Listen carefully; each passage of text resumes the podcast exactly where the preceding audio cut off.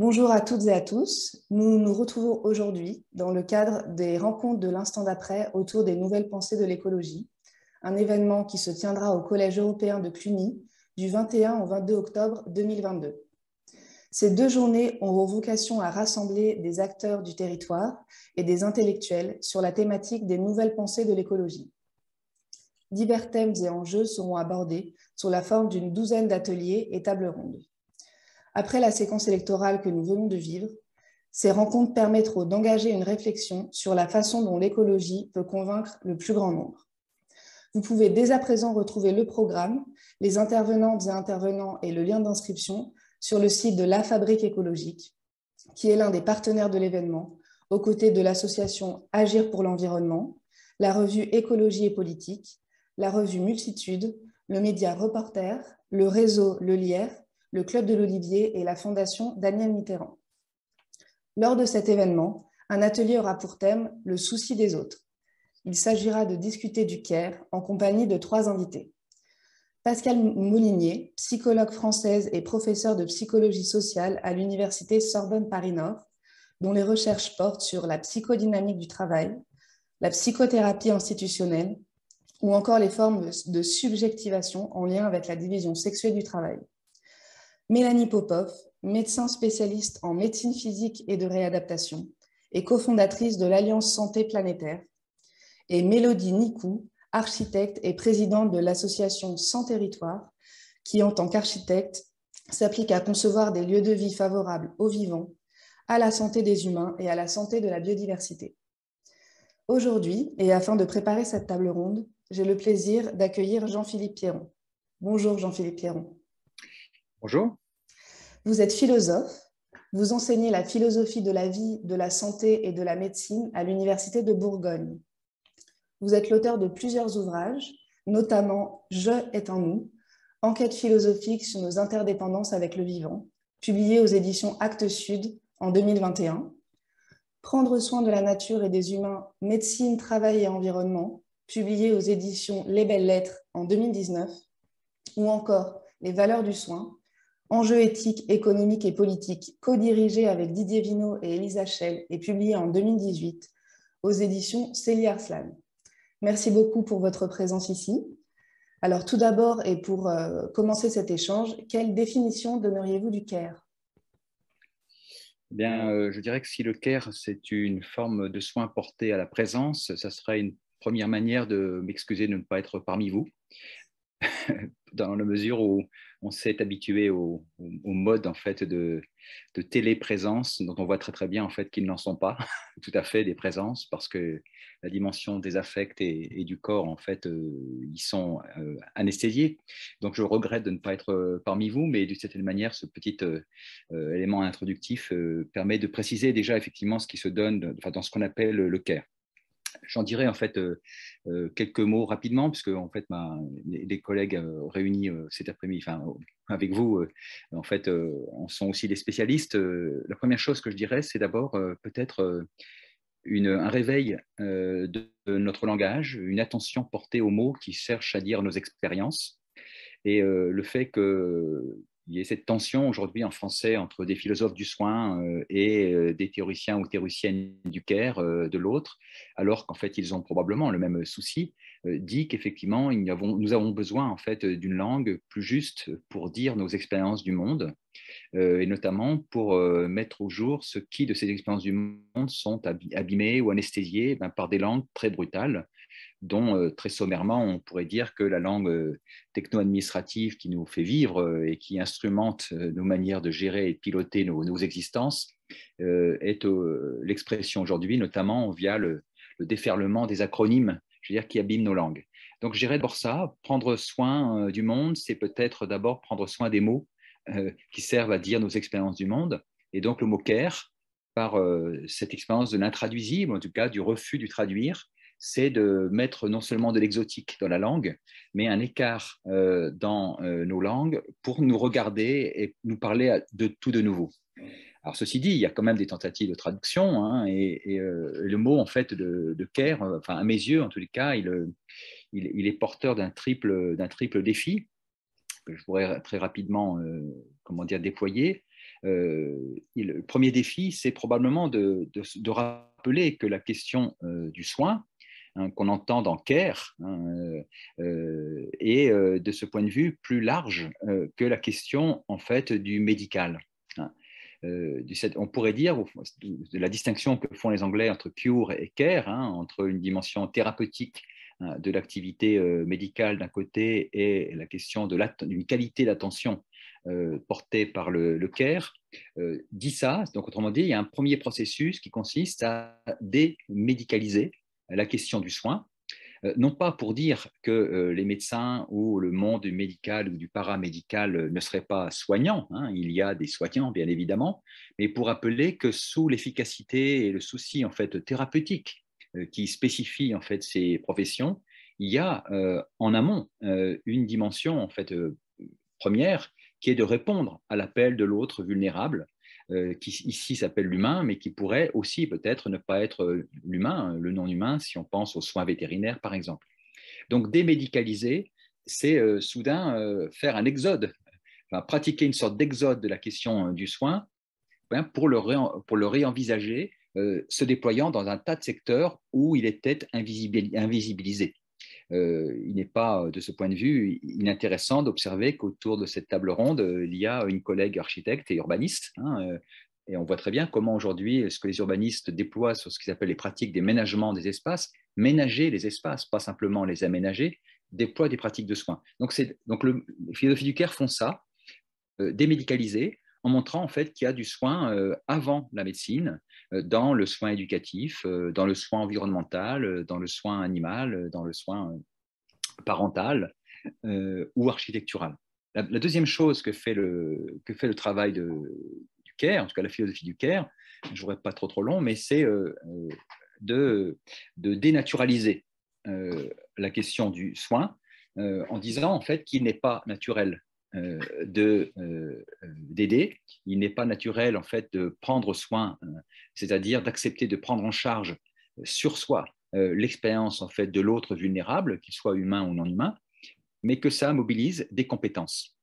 Dénaturaliser le soin, c'est donc dire qu'il n'est pas naturel d'aider, et de ce point de vue, de ce point de vue venir discuter cette catégorie aujourd'hui devenue presque évidente, qu'il y aurait des aidants naturels, Hein, on le voit très bien dans, l'accompagnement de nos familles et de nos, des, plus jeunes ou des plus vieux en fait dans nos familles. Hein. on parle en fait de, ceux qui s'en occuperaient dans nos familles comme étant des aidants naturels. En fait, ils sont pas naturels. C'est pas naturel au sens où euh, ça ne va pas de soi. Il y a bien des compétences et ces compétences, elles sont identifiées essentiellement euh, du côté à la fois des affects.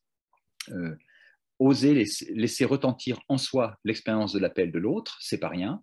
Euh, c'est une compétence, mais, euh, mais ensuite lui donner un avenir. C'est-à-dire, en fait, le prendre en charge, l'investir, euh, y compris enfin, physiquement, enfin, corporellement, parce que le soin, c'est toujours du corps, hein, c'est toujours une, présence par corps, hein, une corps-propriation du, du, monde et nos relations. et donc, cette, cette, cette dimension-là est donc majeure. Euh, parce qu'effectivement, euh, elle force à dire, et pour les politiques, c'est un aspect important, hein, qu'effectivement, euh, s'il y a des compétences singulières, en fait, des pratiques de soins, eh bien, comment les soutient-on? Comment les reconnaît-on? Ou au contraire, comment les, les invisibilise-t-on? Puis enfin, peut-être, pour ne pas être trop trop long, un troisième trait hein, qui caractérise le CARE, hein, c'est le fait qu'on... C'est aussi un travail sur la la manière dont les, activités de soins ou les activités de care, en fait, sont organisées et déployées dans nos sociétés. Et euh, comment, de ce point de vue, euh, notamment, euh, on a aussi, parce qu'on a naturalisé souvent la question du soin en disant le, soin, ça serait une affaire de nature, et bien sûr, si c'est une affaire de nature, la plupart du temps, c'est une, affaire de nature féminine, c'est la charge des femmes. Eh bien, le, travail en fait du, soin, il consiste aussi à, à dé, dégenrer euh, la question en fait du soin en montrant que la question des, des, pratiques d'attention, des pratiques de, soins ne sont pas des pratiques exclusivement féminines, hein, euh, mais questionnent comment se fait-il qu'on a fini par se laisser croire que c'était le cas. Hein. Euh, et donc dégenrer, c'est un, processus qui consiste à interroger comment les pratiques de soins dans nos sociétés eh bien, sont, sont, souvent en fait le fait, de domination. On peut les appeler masculines, patriarcales, masculinistes, virilistes. Je, là, je ne veux pas discuter trop le vocabulaire, hein.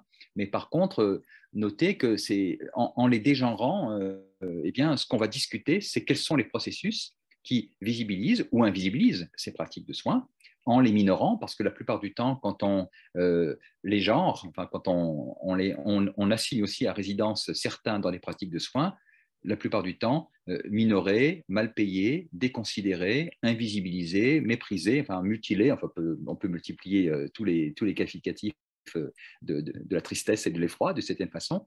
et donc, il y a un enjeu qui est effectivement de rendre euh, enfin de reconnaissance au fond, hein, euh, de ces pratiques de soins qui font tenir le monde, euh, qui font tenir le, monde commun. J'étais un petit peu long, excusez-moi. Non, c'est parfait. Merci beaucoup pour ces éléments de définition. Alors, nous, sortons à peine d'une crise sanitaire sans précédent. Nous sommes entrés dans l'ère de ce que certains et certaines appellent l'anthropocène.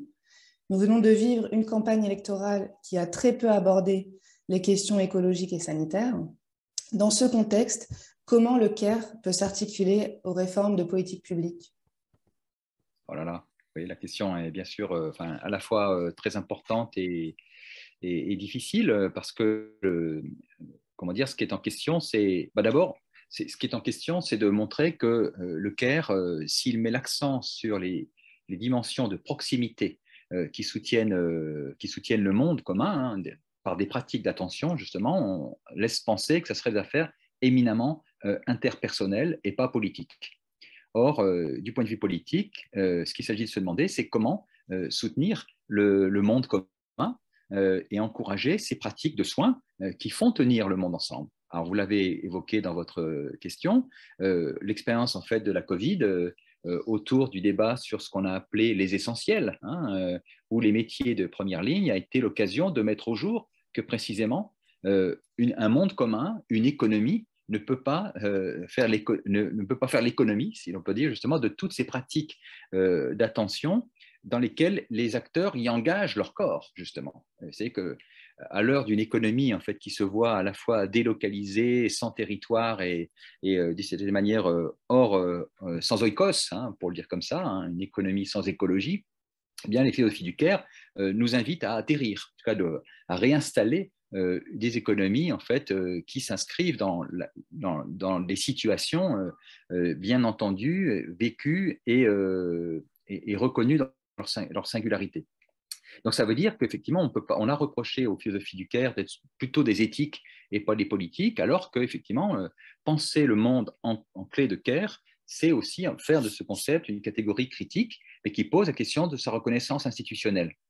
Alors sur la séquence politique et électorale que vous évoquez, c'est un peu, c'est là aussi un peu, comment dire des choses très très rapidement. Hein.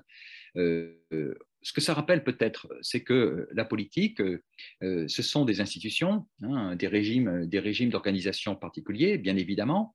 Euh, et en démocratie, voilà, c'est ce régime particulier qu'on appelle la démocratie.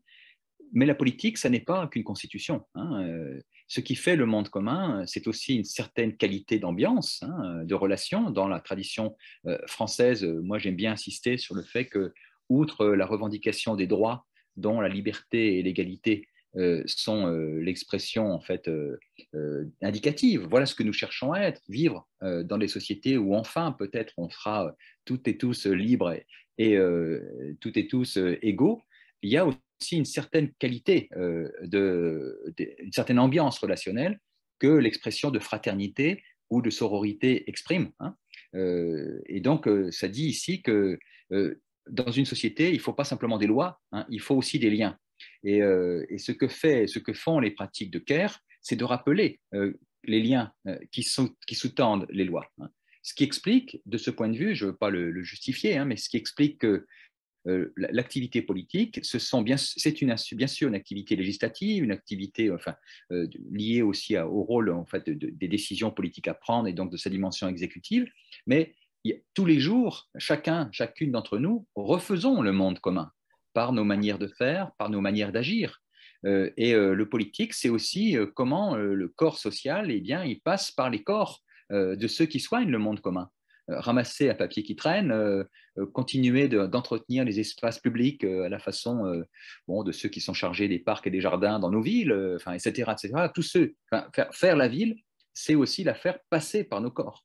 Et donc, le, le, rôle du politique, c'est de ne pas le, négliger. Donc, la question étant effectivement le passage, bien évidemment, le changement d'échelle hein, entre le très intime et le très public. Mais peut-être ce que fait la philosophie du Caire, c'est d'appeler à, ne pas simplement piloter par des indicateurs de gestion euh, abstraits, euh, délocalisés et surplombants, euh, mais de prendre, de porter attention sur le fait que la connaissance du politique, c'est aussi une connaissance par corps, donc ce qu'on appellerait aujourd'hui les savoirs expérientiels, bah, qui font que les citoyens, ben, par leur vote, certes, mais par leurs engagements, pas toujours splendidement affirmés, parfois très très discrets, bien, soutiennent le monde commun c'est très sommaire, euh, ça mériterait bien sûr d'être euh, bien plus développé que ça, mais voilà ce que je peux rapidement dire. Merci. Alors, nous sommes réunis euh, pour réfléchir aux nouvelles pensées de l'écologie. En quoi, selon vous, les écologistes spécifiquement devraient s'inspirer de cette notion de care pour les années à venir?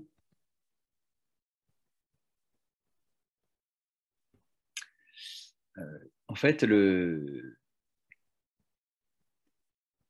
J'aime bien le mot s'inspirer, hein, euh, parce que en fait, c'est toute la question de comment une pensée euh, devient, devient-elle un projet.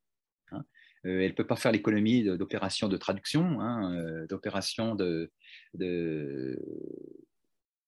qui viseraient à, essayer d'inventer un équivalent en termes de programme politique, en termes de, de points d'attention et de vigilance dans le champ politique, euh, de ce que euh, des concepts en fait euh, cherchent à expliciter. Donc, la, autrement dit, la, la, philosophie, la, politique, c'est pas de, de, la philosophie appliquée au sens où il s'agirait de dérouler mécaniquement le concept de care en un programme. Donc, il y a une opération de traduction majeure, ce qui explique pourquoi. aussi, il, peut y avoir des, des tendances ou des, des, couleurs ou des colorations ou des, des inflexions particulières. Euh, moi, ce que je dirais, en fait, pour, le, dans, le, dans le temps qui est imparti, euh, euh, je dirais, c'est en fait ceci, je pense que le, ce sur quoi les, philosophies du soin et du quai en fait, mettent l'attention, c'est justement le, des savoirs du monde situés, incarnés, et qui cherchent à se dire sur un mode qui est narratif, sur le mode en fait des récits. Et euh, je dirais ces trois dimensions, donc la question des récits, euh, la question des affects euh, et la question en fait du corps, elle questionne comment elle peut soutenir une manière de penser et soutenir le monde commun par une politique. Qu'est-ce que je veux dire par là? C'est que, au fond, même dans le pilotage aujourd'hui du vivant, y compris non humain, hein, on pilote avec des outils économiques hein, sous le paradigme général de la gestion. Hein, euh, gestion de la biodiversité euh, comme euh, gestion, j'allais dire, de son poids, de son réseau d'amis ou de son compte en banque. Hein. Et donc ce paradigme gestionnaire, c'est ce que le juriste Alain Supio appelait la, gouvernance par les nombres, le pilotage par indicateur. Eh bien, c'est un pilotage très très abstrait qui surplombe tellement la réalité que finalement il ne tient pas compte justement de ce qui se donne dans les récits, les affects euh, et les expériences situées par le corps. Et donc, euh, peut-être qu'il a inventé euh, une forme de, prise de parole politique et d'organisation dans nos conseils d'administration, dans, nos, pratiques associatives aussi, hein, où, à côté de la gouvernance par les nombres, puisse s'articuler, non pas s'opposer, mais s'articuler une, une mode de, délibération qui fasse sa place et c'est pas gentil de dire ça, c'est pas gnangnan, euh, qui fasse sa place au récit euh, et euh, aux affects, y compris blessés, hein, parfois joyeux, mais aussi blessés concernant, concernant les expériences du monde. Hein. je ne sais pas quel temps il fera à, Cluny le jour où ces rencontres auront lieu. On aura probablement traversé un été extrêmement chaud. Qu'est-ce que fait cette expérience en fait du météorologique d'un climat euh, très très chaud en fait sur nos psychés, euh, sur nos corps et sur la, conscience que nous avons de cette situation? Ça a des effets très concrets. Hein, euh, et bien, comment le traduire en politique? Ben, Probablement en inventant des discours politiques mixtes hein, entre savoir d'expérience, j'allais dire, et discours comptable. Merci hein, pour toutes ces pistes de réflexion qui finalement s'adressent aussi à toutes et tous et pas finalement euh, aux élus uniquement. Alors pour conclure, est-ce que vous souhaitez transmettre un message euh, particulier aux participantes et participants de cet atelier? Mon salut amical en, en, disant que le, en prenant peut-être la mesure de ce que euh, nous avons appris à, comment dire, peut-être, j'espère, euh, durant ces, années et demie de Covid, euh, en espérant qu'il n'y en, ait pas d'autres, qui est qu'effectivement, il y a quelque chose d'insubstituable dans la constitution du monde commun, c'est précisément les discussions dans les présences par corps. Et ce que je ne pourrais pas partager avec vous, c'est la possibilité, effectivement, de, des échanges qui ne sont pas formatés par le contrat particulier ou la forme particulière, en fait, qui est ici une réunion Zoom. et en fait, qu'est-ce qui n'est pas formaté? Ben, C'est la possibilité de la surprise, de la contingence, mais par conséquent de l'invention. nos dispositifs numériques qui sont en train de généraliser nos, pratiques sociales et nos pratiques publiques sont aussi inquiétants. Hein parce que précisément, dans leur cadrage, euh, euh, ils, empêchent ces moments de surprise, qui sont parfois de mauvaises surprises, mais qui peuvent aussi parfois de très bonnes surprises, eh bien, qui sont les moments où, euh, je crois que c'est Marcel Mauss qui disait ça, hein, ces moments fragiles où la société prend. Hein, bref, il y, a, une délicate essence du social. Cette délicate essence du social, c'est celle de, de, ces rencontres que vous organisez et qui vous permettent de vous retrouver et dans lesquelles je suis malheureusement absent aujourd'hui. Voilà. Merci beaucoup, Jean-Philippe Pierron. Quant à vous qui venez de regarder cette vidéo, vous pouvez prendre part aux discussions en publiant un commentaire sur le site de la Fabrique écologique sur la page de l'événement. Cela permettra d'enrichir en amont le débat. Je vous donne rendez-vous dans quelques jours pour une nouvelle entrevue préparatoire. Merci à toutes et tous.